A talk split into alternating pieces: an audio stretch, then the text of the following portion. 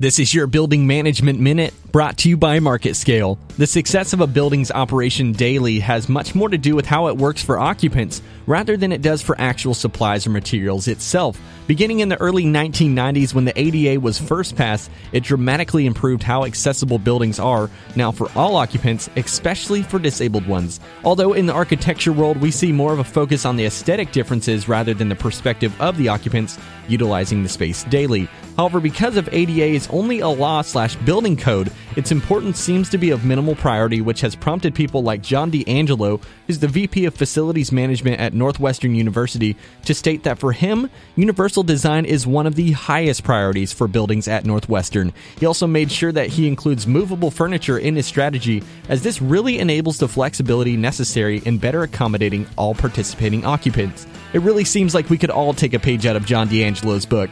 I'm Taylor Standridge, and this has been your Building Management Minute.